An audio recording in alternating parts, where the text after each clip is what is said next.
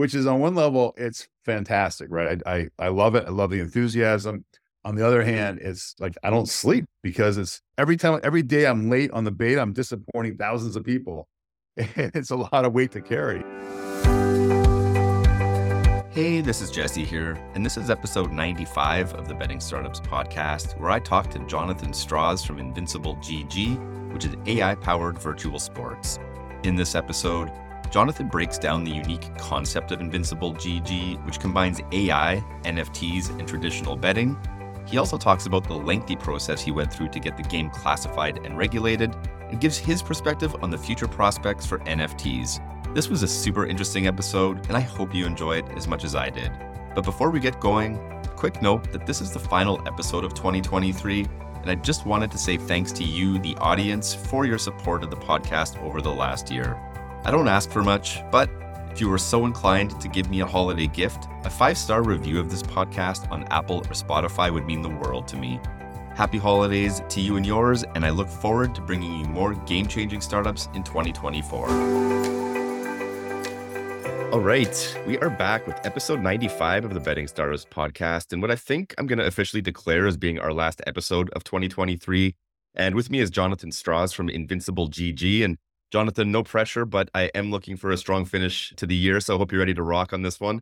Uh, I know it's launch day for you. I really appreciate you joining the podcast on a day that you've been building towards for quite some time here. So just to check in at the starting line, how you feeling? How's everything going today? I feel awesome, and uh, it's been. Uh, you're right. It's been years in the making, and we are excited to be here. A little apprehensive and nervous because things can always go wrong, but no worries. We're going to have a great beta. Well, uh, you and I caught up a couple weeks ago, and, and you sort of introduced me to what you and the team have been working on. And there's a lot of layers to it. I'm not going to lie; it took me a minute to get my head wrapped around the many aspects to it. So I'm excited to sort of deconstruct and unpack all of it today for the audience. Maybe just as a starting point, Jonathan, as we do, it'd be great to spend a couple minutes up front to introduce yourself. If you could give folks listening a bit of a sense of your background, your journey, maybe some of the major chapters along the way up until the origins of Invincible GG. Sure, happy to. And, and, Jesse, thank you so much for having us on. It's great to be on your show and great to uh, get a chance to talk to your audience. So my background is diverse. Let's start with that. So you know, education wise, I'm a Duke guy. Don't hold that against me, please. Uh, Wharton Business School. I was did uh, international M and A and consumer finance at GE Capital before business school, and then after business school with McKinsey and Company for a long time. During the dot com boom, got the bug, left, started my own company, sold it uh, after a year, created my next company coming out of that, which was called the Bellwether Group. And the, the plan was only good deals with good people and things I'm passionate about. It just so happens I'm really passionate about video games and alternative energy and those kind of things. And so we had the joy of working with a company that, uh, if you own a Philips Hue light bulb now, they're the guys that invented it. And so I helped sell it to Hue, to Philips. But video games is really where our focus was. And that's where we ran into this technology that we acquired that's resulting in what Invincible GG is today uh, AI based sports simulation, specifically horse race simulation. I, at some point, I made the decision I wanted to stop advising people and actually get into it myself. And I love video games. So I jumped in with both feet in this company. Awesome. And you kind of alluded to it there. You, I think Invincible GG has a bit of an interesting origin story. It's not your typical startup story um, where you get a few few people together on a team and sit in the garage and, and, try and incubate this concept. I mean, there's been a bit of a long journey until this point. Obviously, Invincible GG and the product coming to market today is a newer project, but the origins actually date back some way. So it'd actually be great to talk about the the genesis of it and, and the journey here up until this point and how, again, the current product coming to market originated within that wider journey. Well, we were working on a sell side M&A engagement at Bellwether in uh, the UK, and I hadn't spent much time in the UK, but I do like sports and I like sports betting. And so I was uh, in London and started seeing all the betting shops and walked in to place a few bets on Premier League football matches and uh, saw the virtual racing. And then uh, I was talking to it to the company we were serving, and the CEO was like, "Well, listen, we got a really cool virtual racing ourselves. It's AI based, it's interactive television. It's we're in a partnership with Telewest. It's going all over the UK, and I fell in love with it and fell in love with the concept. And I thought, well, geez, the UK is a fixed odds market. The global horse betting market is a pari-mutuel market. We can take this AI based technology and make it a real time event and then stream it out to the world. It's a hundred billion dollar market we can jump into. So we worked a way for us to acquire the technology from the company. All seemed so easy at first the idea of taking AI based simulation and getting it distributed globally for legal wagering seemed like a really simple thing. But as you know, for sure, it's not. And uh, we ran smack into a million regulatory obstacles and uh, we had to get uh, the technology certified and approved. And that was a multi, multi year journey for just to get people's heads wrapped around well, it's AI based, it's a simulation. How do we know the results are fair? How do we know the results are real? And we spent literally years educating specifically the Nevada Gaming Board and their technology labs on how we do what we do and getting them comfortable that this is not just a fair gambling event. We perceive the future of a whole genre of gambling events. So, long story short, we spent the years and the time and the money. We got it approved in Nevada. Recent news, we just got our company license and our product license in the country of Panama yesterday. So we're now legal for distribute this all through Panama, and that's exciting as well. So we've been trying to do this the right way for a long time. And the new stuff we're doing uh, in Web3 in our mobile game is just other pieces of the puzzle that we think are pretty exciting. Well, you've hinted out a few things here, right? you've mentioned AI already. You just mentioned Web3, mobile gaming. So all of all of the acronyms, all of the buzzwords, as I said at the outset here, you guys are, are doing a lot. So I want to start to un- the actual product and, and maybe help the audience understand it a little bit here. So let's assume my 89 year old grandfather is listening. We need to break it down in a way he would understand. Let's start with the high concept overview, Jonathan. Can you just break down again, like what the product is, the value proposition, and, and ultimately sort of who it's serving and what are the benefits to your customers? Sure. Well, I think it comes out of my own and my team's personal love of video gaming first and foremost. People think of us as a gambling or gaming company. We're actually not. We distribute content for gambling. We don't do gambling ourselves. We're about competitive gaming. We believe that the most exciting part of playing games is competing with games. We also believe, because we're just not that talented at gaming, that we prefer to compete with our minds versus our thumbs. And so we built a whole platform around how do people compete in video games when they're not using their thumbs? And we call it gaming IQ or sports IQ. But basically, the idea of you own a team, you own a fighter, you own a horse, and you're managing and controlling that horse in a competition against other people. And so that's where the AI comes in. So it's still hard to explain to your 89 year old grandmother, but if you think about you have intelligent entities that are truly competing, and your job as an owner is to prepare them for those events, make good decisions on how you develop that horse, in our case, a horse, through training, how you develop specific skills for that horse that makes it more competitive in certain types of events or better at running certain tactics. So if I'm a front runner or a closer, what do I have to do in the race to position myself to be a winner with that tactic? How do I train my horse to be best at that? And that kind of concept of, well, you're competing, but you're competing based on your intelligence, your effort. But once the gates go up, your horse, in this case, or your fighter or your basketball team, they are actually the ones competing, but they're competing based on your directive and the directives you've given them, and they're using their intelligence and their capabilities to compete real time. So it's just like a real sporting event. The wagering component is important because you know as well as anybody that sports are just that much more fun when there's betting happening on the events. And so we felt it was really important if we're going to do this type of competitive gaming to make it permissible for wagering as well. The final piece I mentioned, just to kind of bring it in, is if you're going to have people developing these AI entities to compete, they got to own them. They got to be their entity, their horse, their fighter, not a fighter sitting on my server that I actually own. I'm just lending to you as a player. And when I create my next version, you got to do it all over again. No, this is your competitive athlete. And so the web, you know, Web three blockchain technology was vital to provide that last little piece of true ownership of the AI athletes that we have in our systems. That is a very good job, by the way. I will send it to my grandpa later and, and see what he says. But no, you, you alluded as well to the regulatory journey to get this approved. And and obviously it's not easy to explain in a single sentence or two exactly what it is. And I would assume, you know, there'd need to be a level of understanding on the regulatory side in those discussions. So I'm just trying to get my head wrapped around like how how is this product classified from a regulatory perspective? Yeah. So sometimes I think sometimes in life you do things first by the books to create a very clear differentiation from what you're doing that's new and different. And so when we went through the process in Nevada, we actually got two products approved. One was a classic RNG based racing, where we spin an RNG, we get an outcome, and we basically deliver a race that matches that outcome, which is how everyone else in the world does this, right? We go to walk into a betting shop in the UK, that's how they're doing it.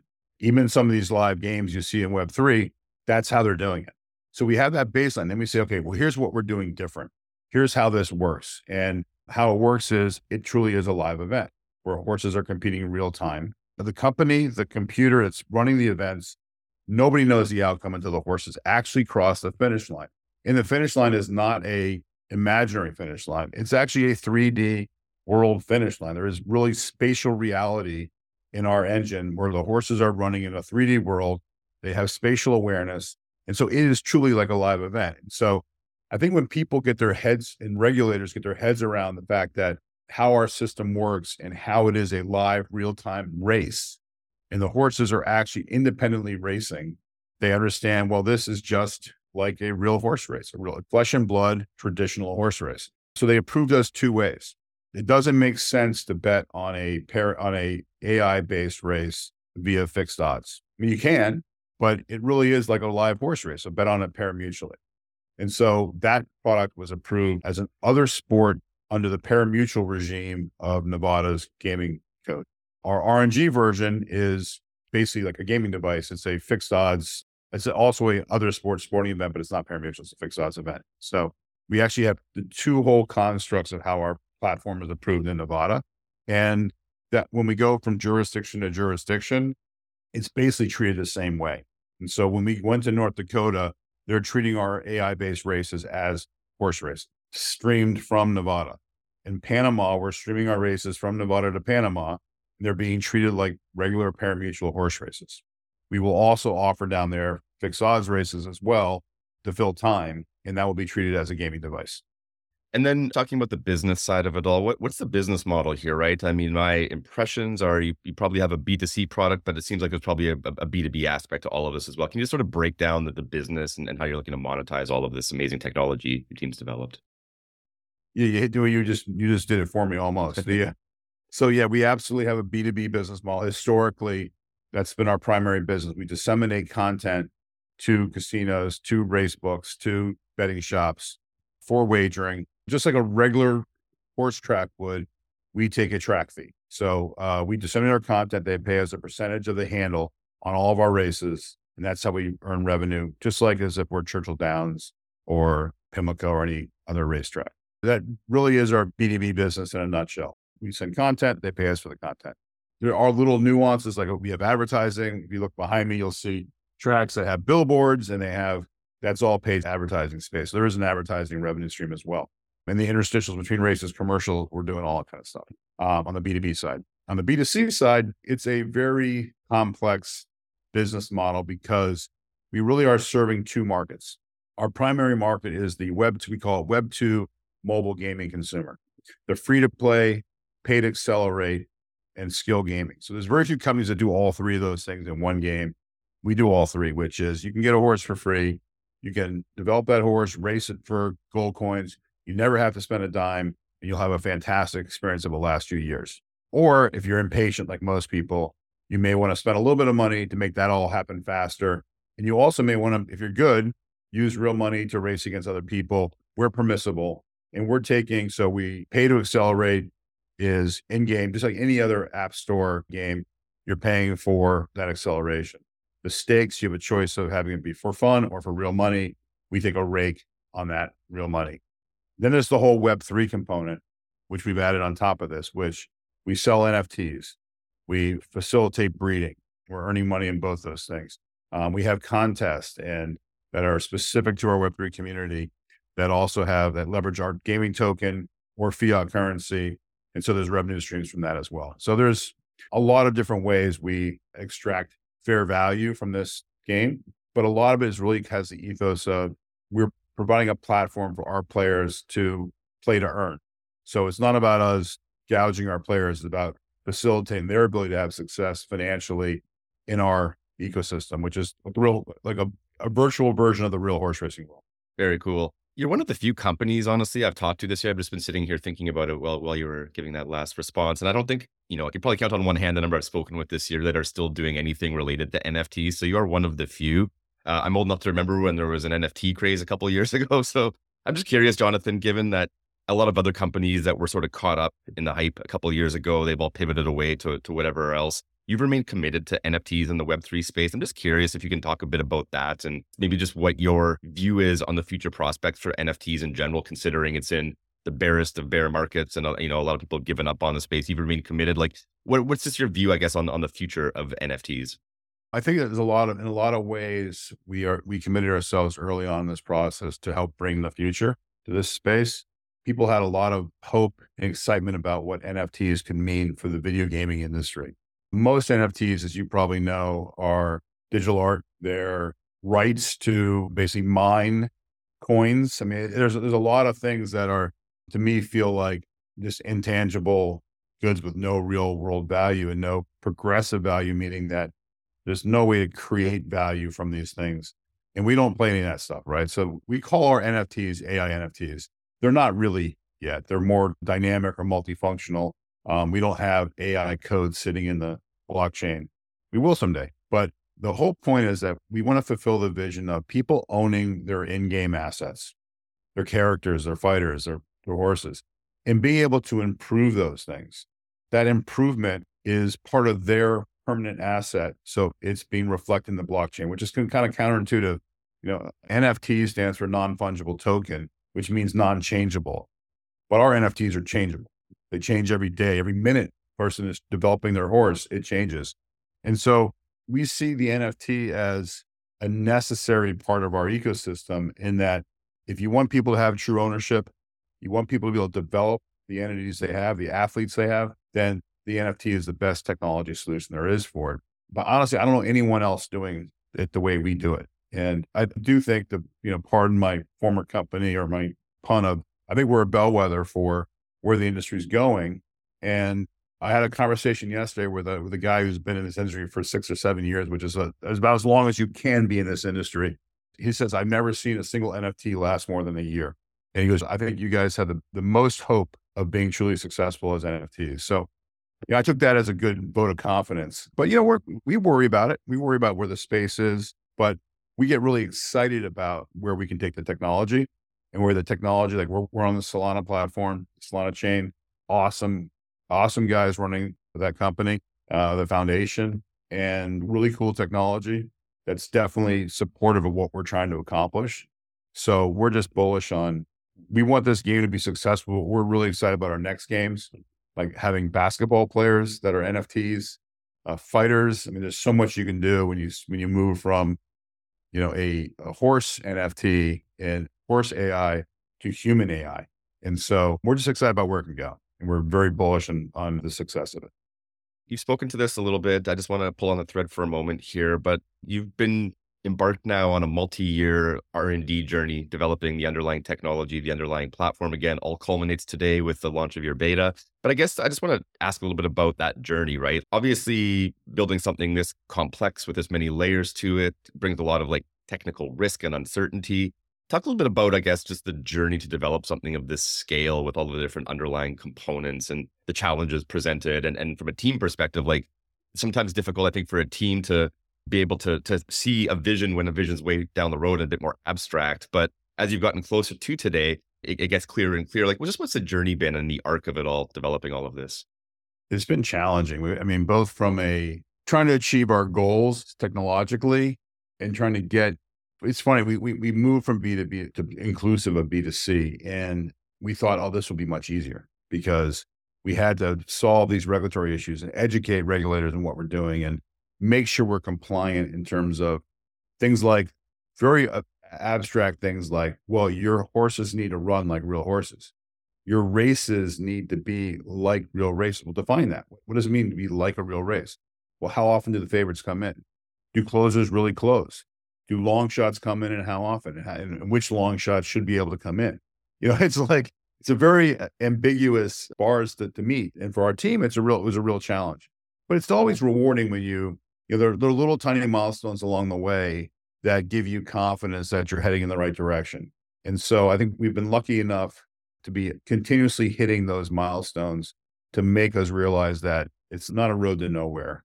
It's a road to a, a really cool product that people are going to enjoy.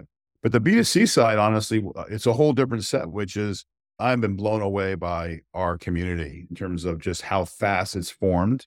We don't even have a game out. We got thousands, 10,000 people following us and asking questions and nagging me every day. When is this beta coming out? When is this going to do? When is this? Which is on one level, it's fantastic, right? I, I, I love it. I love the enthusiasm. On the other hand, it's like I don't sleep because it's every time, every day I'm late on the beta, I'm disappointing thousands of people. And it's a lot of weight to carry. And so it's a whole different. And for our team, I think it's motivational, but also at some levels frustrating and also numbing because I think they don't, we don't realize anymore how good our product is. We've been with it for so long, working on it, and we and we have so many criticisms of our own technology. I'm watching behind me this parade sequence. I'm like, no, that's not what we want, right? And so there's so many things that are not perfect yet. And I think our, my team, I'm lucky to have a lot of guys in the company who are type A. There is no satisfaction at the end, and they they always want to make it better. So the journey at one level is kind of micro rewarding, but at the same time, we know we have a lot more to accomplish. And then on top of all that, we work in a very globally dispersed organization. Um, we made investments early in Ukraine. Before the war, we were up to over 40 people in Ukraine, developers and artists and QA people. And it, the war has completely decimated us for over a year. And we still have about 15, 16 people in Ukraine, but we've had to pivot and it was just impossible to maintain a company and productivity with what they're going through. And so those kind of things also make it just really hard. But again, when you're successful, make it all the more rewarding. Let's talk briefly as well, Jonathan, just about the the funding side of all of this. Again, for people listening, can probably surmise that uh, it's taken a bit of resource to get to this point. Multi-year journey, globally distributed teams, all of that requires capital. So, can you just to start with give us a bit of a funding background or, or speak to how uh, you've been able to sort of capitalize and fund the project up until this point? You know, it's a classic. Folks who I had worked with in the past, folks who were extremely successful, mostly from the private equity venture capital community, not their firms, not the institutions, but individuals were the guys that came in and provided the initial capital. And myself, some of my, uh, the original team was heavily invested in the project. And we went through phases. We actually, our first phase, we pushed really hard in the US and we pushed in states outside of Nevada because we felt the Nevada process was just going to be too cumbersome. And we learned a lot of hard lessons that way. But we had a, a, gentleman who owned a horse track, was heavy in California racing, stepped up with a sizable investment early on, which was basically allowed us to grow the company for the next several years. But unfortunately for him and for us, three efforts in three states all ended the same way, which was after the governor ratified it, went to the legislature and basically the anti-gaming folks rose their heads and shut it down. And so, you know, after that experience, we said, let's, we got to do something different. And we pivoted to Nevada. And I went out and raised capital from a gentleman who is one of the, I don't want to use the words what he used, but one of the forefathers of online gaming, built the largest, till today, it's the largest online gaming company out of Europe. He has been our patron saint for some time. And whenever we needed capital, he was the guy we went to. You know, we obviously all kind of pitched in, but he was by far the biggest. Uh, he's been with us the entire way. We as a company have substantial capital, and he has substantial capital, and it makes it on one level it's a blessing. On a level, it makes it difficult when you have one very very large investor who's incredibly generous and doesn't worry about terms and that kind of stuff. It actually makes it hard then to bring in new investors mm. because you just have to balance that. And so the company to the date is still we, we've had no new outside capital for over five or six years. We are in the process right now, and we we're kind of dealing with the challenges of on one hand, the traditional folks we go to in North America are worried about Web three. And even though it's a little tiny piece of our business in terms of the technology, the, the market, the distribution of what we do, it's still scary to people. On the other hand, we have a lot of in, you know interest from the Web3 VCs, Web3 community and so it's funny because I don't even have to reach out to them. They come to me. But when they come to me and they realize that, well, oh, wait, these guys are a US company. They're playing by the rules. They're a Delaware LLC. Their token is going to be US based. It doesn't fit the playbook that they're used to. You know, our token is a true gaming token. It's like you go to Chuck E. Cheese. It's not, it's in no way is it a security. And they're used to these tokens being securities. And that's what they're investing in. And so we are trying to meet them in the middle we're not going to change our ethos on what we are as a company in terms of playing by the rules, being regulatory compliant, being legally compliant, being tax compliant, all those things that we're going to do to maintain the status we enjoy, which is being a US company and US citizens. But we're going to try to meet them in terms of how do we structure this so as an international investor from Southeast Asia or from Europe, they're more comfortable with how we're structuring things like the tokens and so forth. So we're working through that, but we're pretty bullish about the next round of capital. We're trying to fund not just the scaling of this piece of our business, but we have, you may know, we brought in uh, on my board is Lou Castle, one of the, the founder of Westwood Studios, the guy that built real time strategy games, ran EA for years. You know, he is a great thought partner and a big part of our company. Uh, Glenn Shin, who's the founder of EA Big and built all their basketball franchises and then went off to become the chief marketing officer of Nike basketball. He's in actually developing the vision and the design of our basketball game, which is our next game. And so the funding primarily is for that. I think we're going to be in a, in a very strong cash flow position from our horse racing game within a few, I don't want to say weeks, but certainly a couple months for sure. And uh, the funds really are for that next great basketball gaming experience. It's not an easy market right now with the Web3, but we're pretty hopeful that we're differentiated enough to, to get a sizable funding done. Getting towards the uh the finish line here pardon the pun on my side now i guess i'm still watching the horses racing behind you on the screen so watching the finish line literally. Assume you got a crystal ball in front of you there you're looking into it. Let's say five years from now uh, you're looking into it. What does the world look like? And i guess where is invincible gg at that time in your wildest dreams let's address that one first that's the easier, easier one to answer versus the world we want to work with the best like we feel like we've developed what we believe is the best horse racing game in the world at all levels. We know that it's unlikely when you go genre to genre within competitive virtual video gaming, sports, and combat, there already are world class leaders that have phenomenal content. So for us, the goal is to have a couple of marquee games that are our own games, but then open up our platform for the best in the world to come put their games on our platform. So I'm not going to go create a FIFA football. It just doesn't make sense. Man, that on top of our platform with legal wagering on those events, with people owning the actual players, with the players being NFTs that are traded, it just takes that game and makes it, you know, a thousand times cooler. And it's already an awesome game, but it makes it takes it to a new level. And I think, or take a game like Mortal Kombat on our platform, just think of all the things you could do. And again, when it's done the right way and it's permissible for wagering legally, it just changes the game entirely. So that's where I see us going in five years. Assuming success of proving our platform out, the logical next step is to bring the world's best onto our platform. I do think this is where the world is going, though. So just in terms of, we wouldn't be doing it if we didn't think there was an inclination of people to do what we're talking about, which is competitive gaming based on their IQ, which is, you know, so the, the and I know this is from serving companies like Sony and Sega and Ubisoft and EA back when I was doing M&A work with them and learning from their designers and, and leaders about the struggles they had. When you get into real simulation of sports or of cars, especially, as soon as you make it a tactile, competitive game, the market just shrinks down to almost nothing. And you think about who plays esports today, it's a very few number of really, really talented people who are competing for huge prize pools, but the rest of us are watching. And the rest of us want to be playing, not watching. And the easiest way to let us play is don't require us to, to win based on our thumb capabilities.